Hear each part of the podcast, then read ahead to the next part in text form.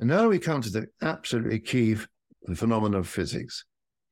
It's what exposes the rank falsehood of the entire dogma of man made climate change. It is the principle of saturation. My guest today is Jeremy Nieboer. Very kind of you to have me on, on your program. We've had some very distinguished speakers. I know that. Um, I got into this uh, climate change issue uh, through my contact with a chap called Christopher Booker uh, in in the nineties, mid nineties and late nineties. I went to a, a, debate in Church House in London uh, he, where Professor Plimer from um, Adelaide and Melbourne University was speaking, very distinguished Australian physicist, phys- geologist. And I was staggered by what he uh, told, told us. My eyes were opened. And after that, I got really quite far into it. I was asked by the Bruges Group, which is a sort of think tank over here, to do a pamphlet on EU, the EU and climate change, which I did. And then I've since then I've got more and more into it. I've published three books now on on it. Now, They're not long books, about 100 pages, 120 pages um, on the subject. And the last one was published earlier this year. So that's me, really. Um, uh, uh, but um, I'm, I'm pretty passionate about it because I think it's a terrible deception that's been wrought upon the world by by certain individuals in, in, in, the, in the 1980s. Uh, I go into that quite fully in my last book. I have uh, all three of your books on Kindle. They are all, uh, let's see, it's a trilogy All is Well, All Will Be Well, CO2, Nature's Gift, and Eco Socialism. And that's uh, right. Yeah, excellent books, very well written. And they all came out in the last three years, correct? That's, that's correct. Uh, I just want to make a point about being a lawyer. People often say, of course, he's not a climate scientist. What does he know about climate? The answer to that is, first of all, there are no cl- such thing as climate scientists. You'll never get a degree in climate science that I'm aware of.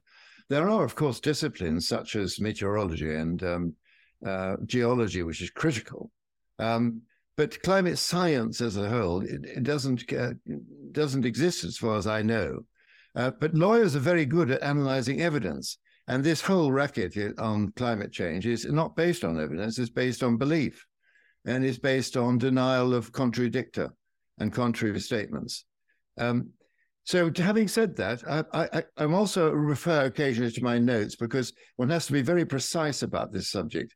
It's not generalist, it's not political, it's not consensus, it's very specific observational science. So at times I will look down. It's not because I'm bored with the subject, it's because I need to be sure where I'm going.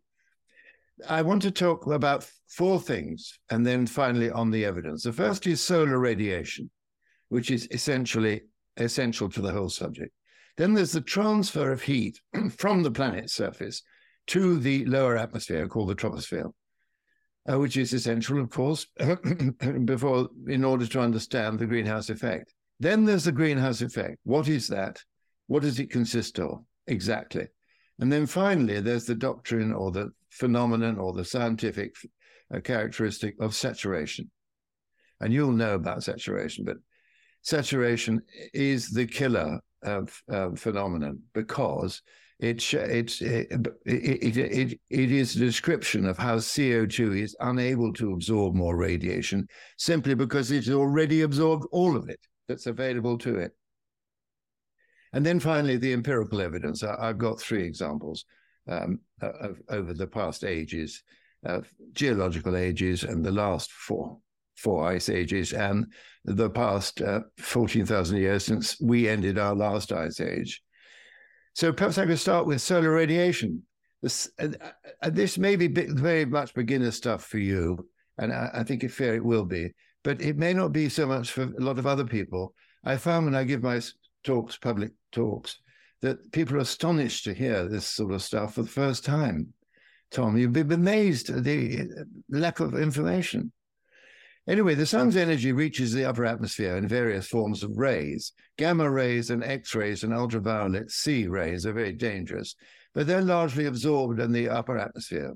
And then there's shortwave infrared radiation. And the main gases, uh, nitrogen, which form about, I think, 78%, and oxygen about 21%, um, and uh, argon 0.1%. These are, are, what's known as transparent gases. They're what's called non-polar. The importance of that is they don't have what's called a dipole electric exchange. That is in a charged a, a charged negative polarity between negative and positive, or positive and negative atoms. And this is of immense significance because it means that the infrared radiation can pass straight through and is not impeded or absorbed by the um, molecules, the CO2 molecules. Uh, it is otherwise when we get to the um, a, a long wave radiation, which is radiated from the surface. And I said already, nitrogen and oxygen are very necessary to absorb the, some of the dangerous um, solar rays. And ozone, of course, in the atmosphere, as we all know, uh, absorbs most UVB, that's ultraviolet B um, radiation, which is fairly dangerous. Some of it gets to the Earth's surface, but most of the ultraviolet rays on the Earth's surface are actually UVA, and it's what turns you brown if you go to the Caribbean or that sort of place, if you want to. It's very windy, I find there. Um, and the remaining gases in the atmosphere, 0.9% of them are trace gases. These are the greenhouse gases. Um, uh, and and they're critically important because they are not transparent. They're what's called opaque. Um, I'll explain that in a second. They have three or five atoms, and this allows for the dipole moment, or the, the polarity of the electrical charge between two atoms um, in the molecule. Um, now, the dipole moment is, is a funny word. Uh, it's used by scientists. Scientists tend to use words that other people think most peculiar. Uh, but dipole means two poles, obviously. Uh, and a moment is a very interesting word. I, I've spent a few minutes on that, a couple of minutes. It's derived from the Latin word movere or movere.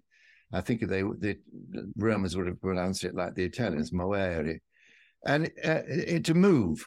And uh, the word motus is derived from it, which is mo- uh, uh, which is the word for mo- for movement or motion.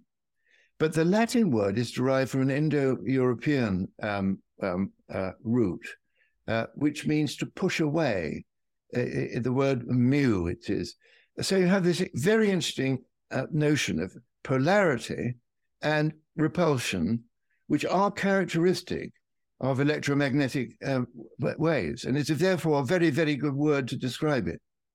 Uh, so you have this uh, the difference in electronegativity between two chemically bonded atoms. That's what a moment is.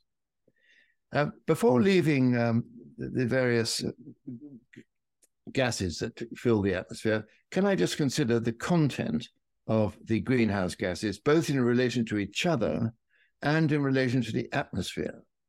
In relation to each other, water vapor, as you know, Tom, perfectly well, is the dominant greenhouse gas at 95% of content. It, it is a gas, of course, being H2O, but it's not, people don't think of it as a gas. But nevertheless, it's treated as a gas and it's highly significant, far more significant than any other greenhouse gas. CO2 or carbon dioxide represents 3.97%, so it's very small. In terms of the atmosphere, CO2 uh, occupies 417 parts per million of the atmosphere. Uh, that I think is actually higher. It's about time it was updated. I, I, I would imagine it's well into 425, something around like that, because it is increasing steadily. Um, methane has a ludicrously small percentage, 1.8 parts per million. Uh, really, uh, such a lot of nonsense is talked about methane. It has scarcely any effect on temperature. Um, it's that's for another sub another subject. But Professor Weingarten, Weingarten, I don't know if he's been on your program, but he's the most amazing man. He he makes it so clear. He and Happer are the outstanding scientists on this subject. Um, so that's solar radiation. And then may I now turn to transfer of heat from the planet's surface, which is obviously the, very important to consider that. Um, uh, it must be said that 52% of the sun's rays do not actually reach the surface. 29% are absorbed by aerosols in the upper atmosphere and lower down by clouds and ice and snow. Aerosols are, are what's called particulates. They're tiny specks of, of dust, and most of them, most of it, volcanic ash, um, but also dust storms and the like. And the, these particulates are suspended in the upper atmosphere. And they it's not known, Professor Happer makes this point again and again. It's not really known precisely how aerosols work in relation to the atmosphere. Um, there was a, an article by what's the name Stephen Schneider and Rasool, Professor Rasool in 1971, which deals with this also. Um, but they are significant. They reflect um, the sun's rays. 23% is absorbed directly by CO2 in the upper atmosphere and also by ozone and also by aerosols to some extent. So we're left with 48%. Now, of that 48%, evaporation and convection are, very important. 25% of, of the uh, energy from the of that 48% rises by evaporation and is disseminated through convection to the rest of the planet. Um, and, and it's a very it's a very important pro- process in the exchange of of heat. Five percent rises by conduction. It's not a particularly efficient means of of transfer because it's it's concerned with the contact between molecules and, tra- and trans- the transmission or translation of energy by simple contact through through, through the through the molecular uh, collision. And the third means for the last 18% is, of course, radiation. And radiation, absolutely fascinating subject. And uh, uh, the, the radiation is formed by long wave, infrared, electromagnetic energy, or loosely called photons. Um, now, 12% of this escapes through to space direct, through the 8 to 13 micron atmospheric window. We'll be looking at what a micron is in a minute. Um, there's no greenhouse gas within those frequencies. Uh, there is it, it, the the the uh, spectrum of radiation has no intervening um, gas to interfere with it. Um, but six percent of this radiation, and it's a very small percentage of the, of the radiation that actually reaches the surface when you consider it. Six percent, some people say five percent, is absorbed by greenhouse gases within very specific limited electromagnetic bands. Now, I'll be looking in the next part of the talk, um, which follows very shortly, at the actual process of the greenhouse effect, because it's, whilst it's complex in one sense, it, it's actually very beautifully, beautifully balanced. But what does absorption do? That's the question we need to ask. Well, what it does is that photons are absorbed in the way I'll describe and are converted into heat. And they are immediately re emitted as photons and then immediately reabsorbed as heat. It's a, a, strange process, but it, it's continuous. I should have to say, all this is instantaneous. There's no point talking about it as if it happens. You know, it's just a miraculous process that happens instantly, as is, of course, absorption, as is the way that rises through the troposphere. It's a constant process. And what happens is the warm particles rise by convection, convection, through the diminishing uh, pressure of the atmosphere of the troposphere. The troposphere is the first layer of atmosphere, as you know, and above it is the stratosphere. Beyond that is the mesosphere and the thermosphere. But we're concerned really with the troposphere and limited extent with the stratosphere. So the warm molecules rise up to, towards the, um, uh, the stratosphere. And as they do so, they lose heat. They lo- don't lose it very rapidly initially. They lose it at the rate of about minus 6.5 degrees centigrade per kilometer. And the reason for that is that uh, water vapor is quite dense in the lower part of the atmosphere and has a lot of latent heat. Um, uh, but as the, as the water vapor gets thinner and thinner as it reaches the upper part of the troposphere, uh, the latent heat disappears or is diminished, and so the lapse rate increases. It increases to about minus nine degrees per, per kilometer. Now, this is important because when it reaches the top of the troposphere, it's it's it's pretty cold. It's minus fifty degrees. Um, uh, but at that point, it hits the base of the, trop- of the stratosphere. And what does that do? It's highly significant because as the heat rises from the greenhouse effect, which is no more than 100 meters above the surface of the Earth, and rises the 8 to 15 kilometers through the troposphere losing heat. It loses it because of the variable temperature caused by uh, an interesting idea, thermodynamic work, and also the diminishing pressure. But when it hits the, the bottom of the stratosphere, it gets to what's called isothermic conditions. There, the temperature is constant, it is not variable. And that is a condition in which radiation operates. And radiation takes over from convection. What happens then? Well, the convection process is completed by the drift down, I put it that way, it's not like that, but the descent of cold molecules of air down to the troposphere and the, towards the surface. Now, this is truly miraculous.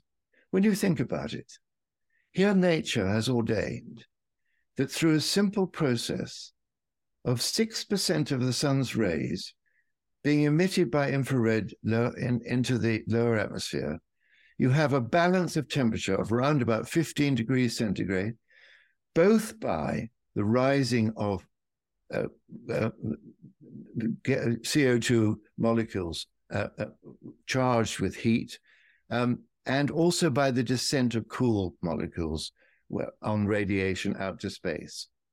It is quite remarkable. And were it not that, that the case, the Earth would be a snowball and uninhabitable.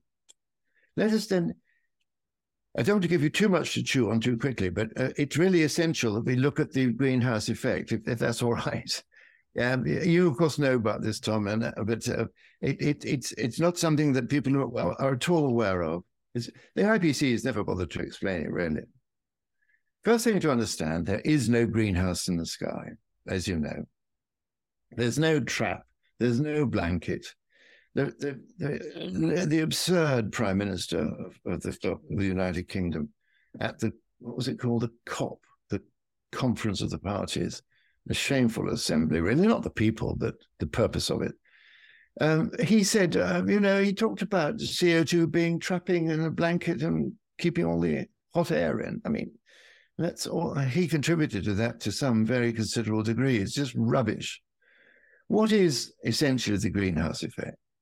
Well, it's the exchange of photons for heat and their re-emission and, and absorption and re-emission. Um, and it's done uh, Uh, in compliance with three scientific phenomena or, or principles. The first is quanta of energy of photons, of electromagnetic radiation. We'll have a look at that. The second thing is the essential fact of the frequency or wavelength of radiation, which governs whether radiation can or cannot be absorbed. And finally, the important interaction with, with uh, water vapor, because water vapor is the is the dominant dominant um, factor in greenhouse gas. It's, it operates in so many more radiation bands than CO2 or any of the others. Um, and, and, so it's, it's very significant. Let's deal b- briefly with quanta. Um, don't don't worry because I can't understand quantum mechanics, and I, if I met anyone who says they do, I wouldn't believe him. Um, so I remember Feynman said something like that. But uh, what Planck did, Max Planck, this great scientist of the early 20th century, he was faced, the scientists at the time were faced with this conundrum. The, the principle that if you increase radiation, you exponentially increase heat as a consequence it meant that you, you get heat at right at, at an infinite level, which of course was absurd.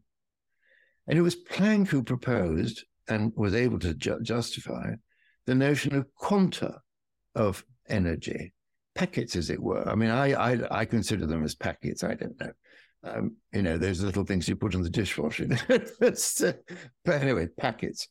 Um, the interaction of of of, of uh, the electromagnetic energy of the photon with the dipole moment of the CO2 mo- molecule, quanta, uh, is very important for that because the quanta of energy of the photon has to be precisely what is required to oscillate the molecule, whether by vibration or rotation or both, or most effectively by both.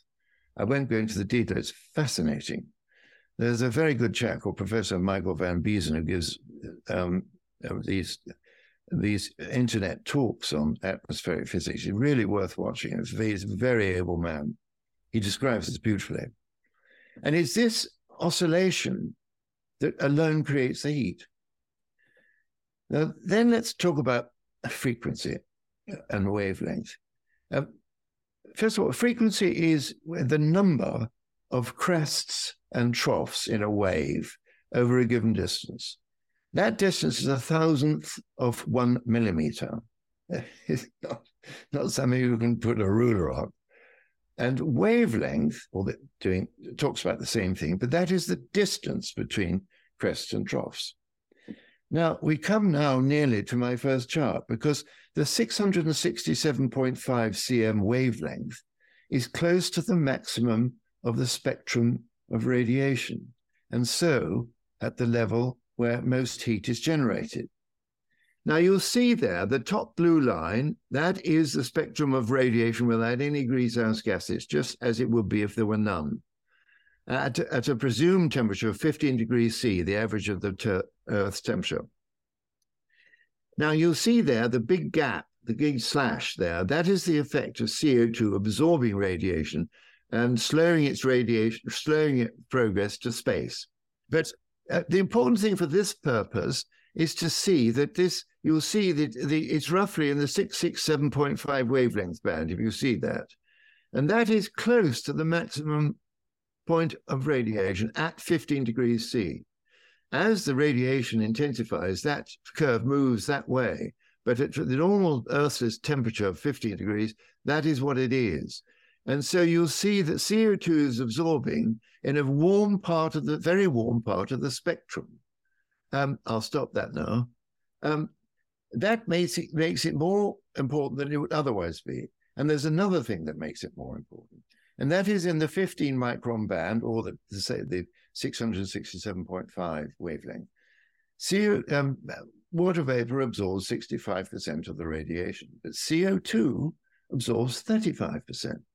So these two factors, the fact that CO2 is absorbing at a high level of radiation and at 35% in the key wavelength band, make it far more important than its proportionate density would, suggest. You remember that it only occupies 3.97%, 3.97% of all greenhouse gases. But Professor Happer is of the view, I, I don't think I'm misquoting him, that um, CO2's greenhouse effect is around about 25%, possibly more, 30%. And that's the reason. Now, why is this all important? What, what is the essence of the greenhouse effect?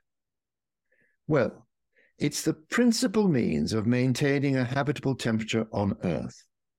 It's done by the, as I've mentioned before, the gradual slowing of escape of radiated heat due to the absorption re-emission process of cycles and the descent of cooled air from the tropopause to cool the lower atmosphere. And as I've said, the temperature of the Earth would be 33 degrees lower than it is were it not for this. And we should be intensely grateful daily to nature for making this happen and to be sure that that is the case. The idea that human beings can fiddle around with that fantastic balance is ludicrous. And now we come to the absolutely key physical physical phenomenon of physics. It's what exposes the rank falsehood of the entire dogma of man-made climate change. It is the principle of saturation. It's, as I say, a misleading term because it, it implies that CO2 is saturated with radiation. But it isn't really. It's radiation which is saturated with CO2. What it means is that there's no more radiation for CO2 to absorb because it's already absorbed it. Um, adding more CO2 doesn't add more radiation. If you want more radiation, more heat, you need more radiation wavelength bands, which CO2 is capable of absorbing. And it, there aren't any. There is a little one at, uh, right at the extremity on the left of that spectrum, uh, but it's of no significance because it's at tiny, tiny radiation levels. It doesn't affect the surface. It has to be said the 15 micron band, uh, the, the radiation occurs uh, at the peripheries too, uh, at, at, at 14 and 16. um, but it's always treated as the 15th band. So let's think about how effective is CO2 in absorbing radiation. And when we thought about that, uh, which is very important, let's see what happens if CO2 is doubled, because scientists like to talk about that. They've called it climate sensitivity. All it means is doubling CO2 and see what happens.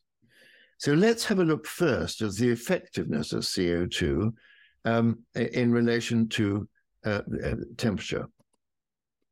It's a well-known uh, uh, chart, but it was prepared in 2010, and so the the it, it shows the CO2 level in the atmosphere. it's just about 385, whereas now it's 417. Um, but it's it's it's a very good dis- diagram. Um, you'll see there on the left that uh, it's uh, it's divided into sections of 20 parts per million of each each um, section. Now, at 20 parts per million on the extreme left, it is absorbed at least 50% CO2 of all available radiation. Bear in mind that radiation is only available to CO2 in the 15 micron band. And from thereafter, it declines logarithmically.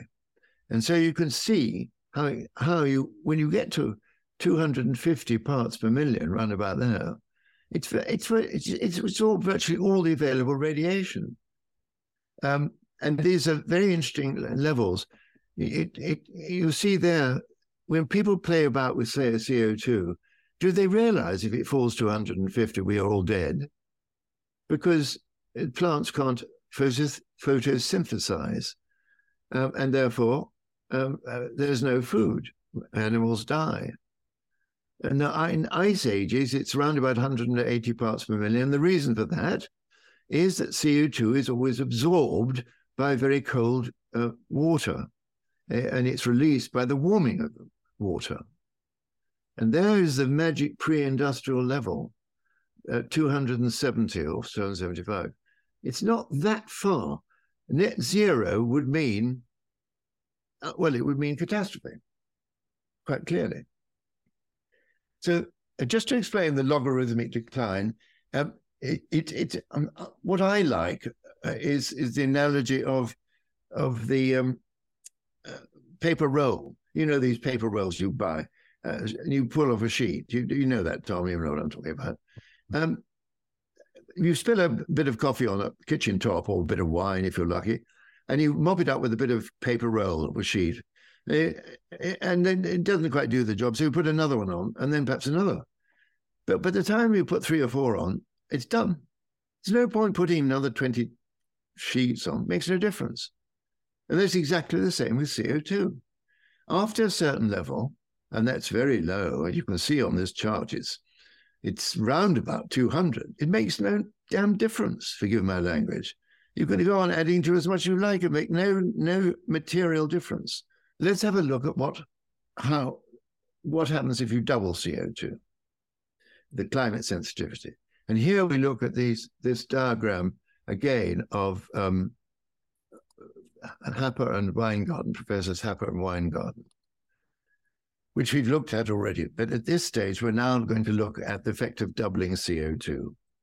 Just take you through it slowly. The blue line at the top is the radiation at the Earth's normal temperature um, uh, uh, without greenhouse gases. The black jagged line, and it, it goes up there and it, it, drops down, you see that, and then up again, and then round and again there. That's for ozone and CO2. Um, but, uh, and then down to there. That is the radiation with the effect of the greenhouse gases at their current levels. Now, if you look at the green line, that shows the line of radiation if CO2 wasn't present. The critical one is the red line. The red line is, if you look at the top right, you'll see CO2 equals 800 parts per million. That's the red line. If you double CO2, you do not double the gap, this gap here. All that happens is a tiny expansion of the gap formed by the red line difference between the black line. It's almost imperceptible. It's a tiny difference. between the base density of CO2, 421, and the double density, 842. Now, what does this mean in terms of temperature? Well, it means an increase of three watts per square meter. Well, that doesn't mean much to anybody, but in what it means in terms of temperature is 0.83 up uh, to uh, 0.85 degrees centigrade. Now I'll take that out of the screen. Uh, ready to finish this, but I don't want to conclude with uh, this topic without saying one thing about uh, Mr. Schneider, uh, Stephen Schneider. He was a colleague of um, James Hansen in 1970 at the Goddard Institute for Space Science. They were there together. Hansen became the director of that institute and, until he retired. He and Schneider uh, became fanatic climate climate um, change advocates.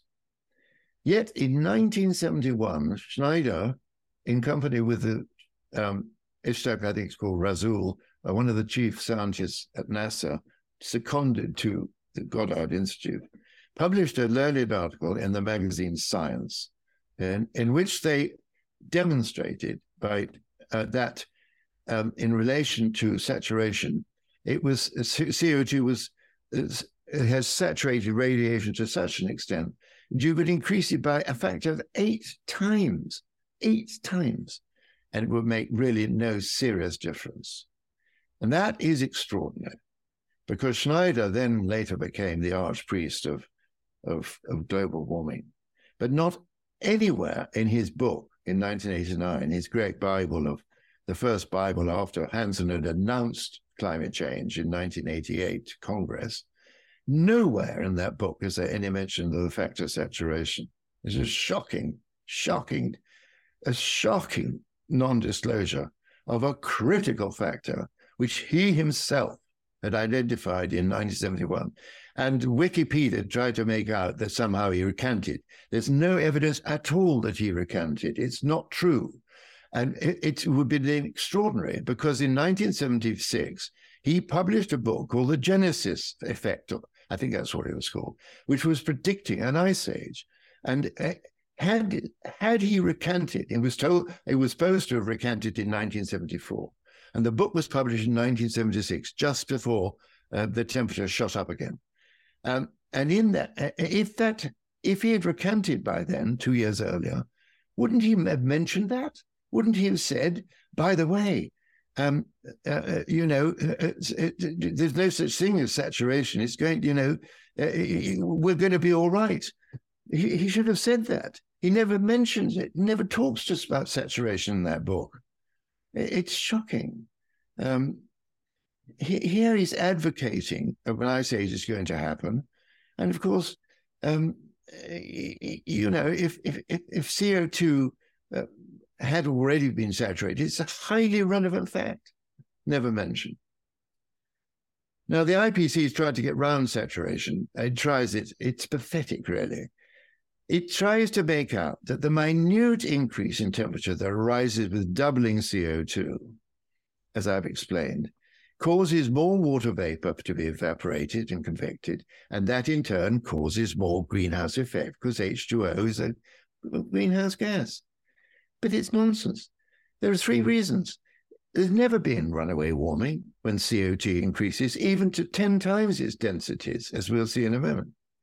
And it conflicts with Le Chatelier principle that where you have a dynamic equilibrium that's disturbed by changing conditions, the, the, the position of the equilibrium is restored by an adjustment of those conditions, which is why positive feedback is very rare. But finally, and this is the key point, if there'd been water vapor increase, it would show in the atmosphere. It would show as humidity, but it doesn't. Since 1948, there's been records of humidity maintained. You can see them in uh, Professor Humlum's website, um, you know, Climate for You.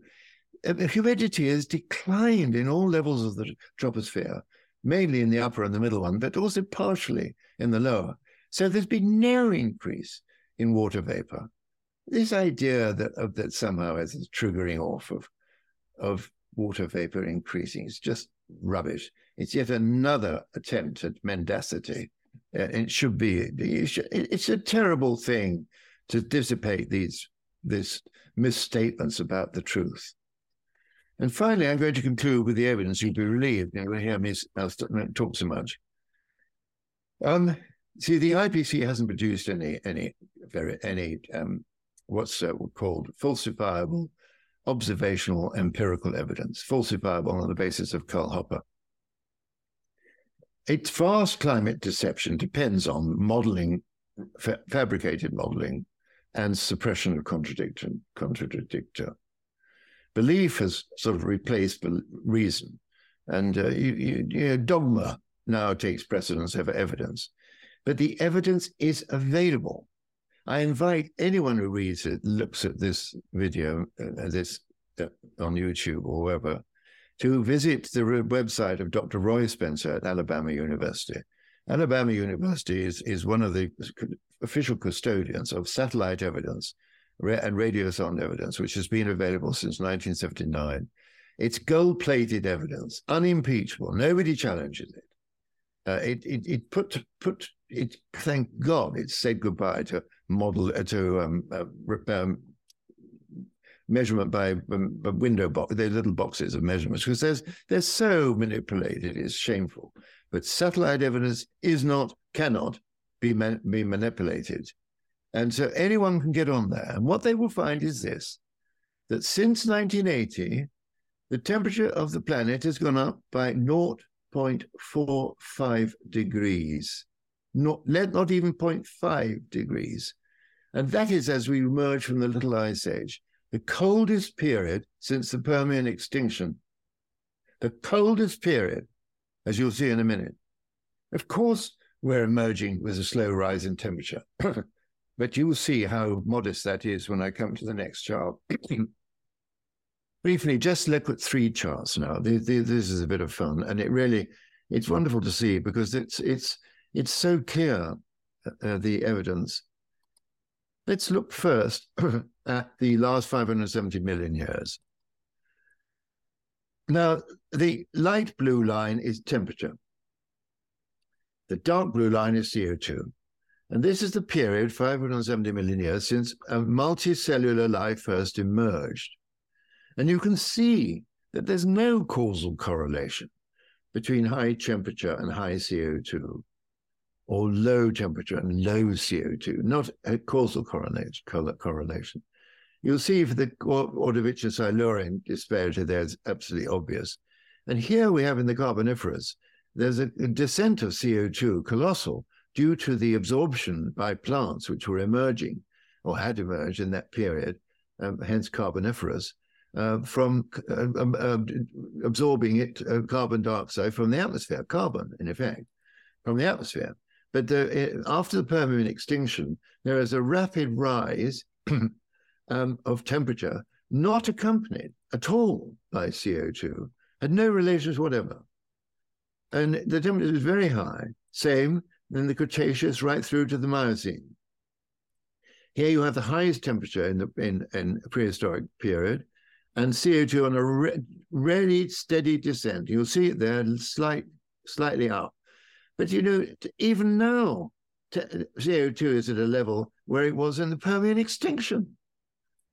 I mean, the idea that CO2 is at historic high levels is terribly false and very dangerous. We need more CO2 for horticulture, not less. For our last four ice ages, in the 400,000 years, past the 400,000 years, the Vostok ice data make it absolutely clear that uh, there's a, a, gap of between 500 and 3,000 years between rising temperature and rising CO2 um, at the time of the end of ice ages. And when we move into the period we're in now, an interglacial period ah. between ice ages. It's a very good diagram because it, it shows precisely the way CO2 follows heat by a significant period, in a significant period. And it's invariable. It's not possible to, to contradict it. It's very clear. And then the final one is uh, the evidence of the last period since the last ice age. Now, the Greenland ice core shows very clearly that there have been at least 20 periods when temperature was far higher than today. In fact, the temperature now is, is as, at a historically low level, um, save for a few exceptions, the Younger Dryas and a few others on the way.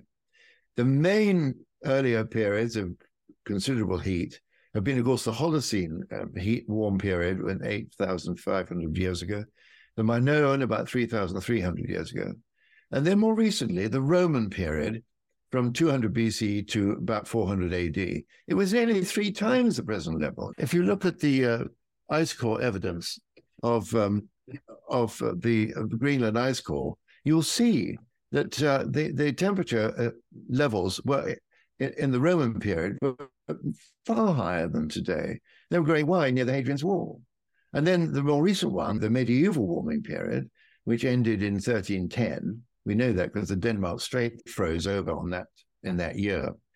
Temperature was far higher than today, and there's very good uh, isotope evidence, uh, oxygen isotope evidence of that. So for the for the IPCC to say, as as they have done, I think it's the UNEP, United Nations Environmental Programme, which publishes its fallacious and fraudulent statements in in the summary for policymakers and circulate that to around the world to suggest that this we're the warmest period since for 125,000 years is simple, is simply mendacious. It's just mendacious. It's totally, totally, totally untrue. And 125,000 years ago was in the middle of another interglacial. Of course, it was very warm then, but was, we are in a, level of temperature which is almost as low as it's ever been since the last ice age. So uh, let me conclude, if I may, with this little talk. There is no contradictory evidence uh, to displace what I have just shown you. None. No distinguished professor in, uh, with experience in atmospheric physics in, at a leading institution of science would risk his career in supporting the hypothesis, the fantastic hypothesis of the IPCC it is the greatest deception, I think, that's ever been wrought on humanity. Excellent stuff. I uh, really, really enjoyed that. Um, do you want to drop any names here that you are in regular contact with Will Happer? Oh, regular. Oh, yeah. Oh, God, yes. Oh, yes, regular. I mean, we're in email contact, regular. Um, less so with uh, William Wygon. He's a, he's a much more restrained. He's very Dutch in a way, you know. You know, and he goes there and he goes there and he goes there. Will is about the most modest man you'll ever meet, as you know. He's humble to the point of utter self-effacement, but he's he's just immaculate. His papers, he, he William Wijngaarden and and Happer produced these fantastic papers about the relative potency of greenhouse gases, and it's very hard to find them, but you can. Cornell University, their printing shop produced them, and it, they're immaculate, unbelievable. I think somebody else. I think someone else described Happer's casual brilliance. I think that's a good way to describe beautiful, it. Beautiful, beautiful. He's such a lovely man. He's so generous. You know, he's so generous. He he reads my stuff, and uh, he's just such a lovely man. I'd love to meet him. I hope I do. But I must congratulate you because your your website is highly thought of. Oh, th- thank you, thank you. Yeah. Um, any more books in the hopper there? Do you plan to write some more books? Well, it depends. I might turn the trilogy into one book. Um, it depends what happens. But I think the the the um, the ball is rolling, starting to roll, uh, simply because politicians realize that um, the cost of this is is going to hurt the poor, and it is. I mean, you talk John Kerry and people like that; they know nothing about it. Uh, but when people find that they can't afford to go to work because there's a emissions uh, zone in their area, and that's what's happening in the UK. There was a, a, a, an election uh, by the current in of, of, the current government had to face an election in Uxbridge when the past prime minister left, and they and they surprised everybody because they were expected to lose badly, but they they won because the electorate couldn't cope with with the cost of getting to work through these um, emission zone limits. And because you, what you do if you drive through the emission zone limit, uh, and you haven't got the right sort of car, sixty quid, and now it's gone up to hundred quid, and these are people who who are not earning that sort of money anything like, so they lost the election. Bloody good thing too. And as soon as politicians pay attention to their electorate, the better. Uh, but it is something appallingly wet and weak. The politicians are not willing to look at the truth of the of, of the dogma, but look at the effect of its compliance upon their votes. You know, it's just something very mucky and dishonorable about that. There we are. You can quote that if you want, but I, I, I, I cannot tell you how important what you're doing is. Getting a voice is the main thing. It's not enough to be right. It isn't. You've got to persuade, and somehow the timing has to be right. I do think with an election, general election coming up here, um, it may be possible to ensure that a massive departure of votes from the ruling party at the moment, the Conservative Party, based on the cost of net zero and the folly of the whole damn thing, um, that that would not actually get a, a party and which would be do anything about it. But it, but the, but if we could get enough votes being leaked from the ruling party currently, then somebody's going to have to sit up and listen. That's the, that's what the, my strategy is, in conjunction with those who are working with me. Fantastic. All right. On that note, uh, we'll go ahead and wrap up. But thank you very much. This is high quality stuff, and thanks for all your work. Thank you very much indeed. Bye bye, Tom. Bye bye. Bye bye.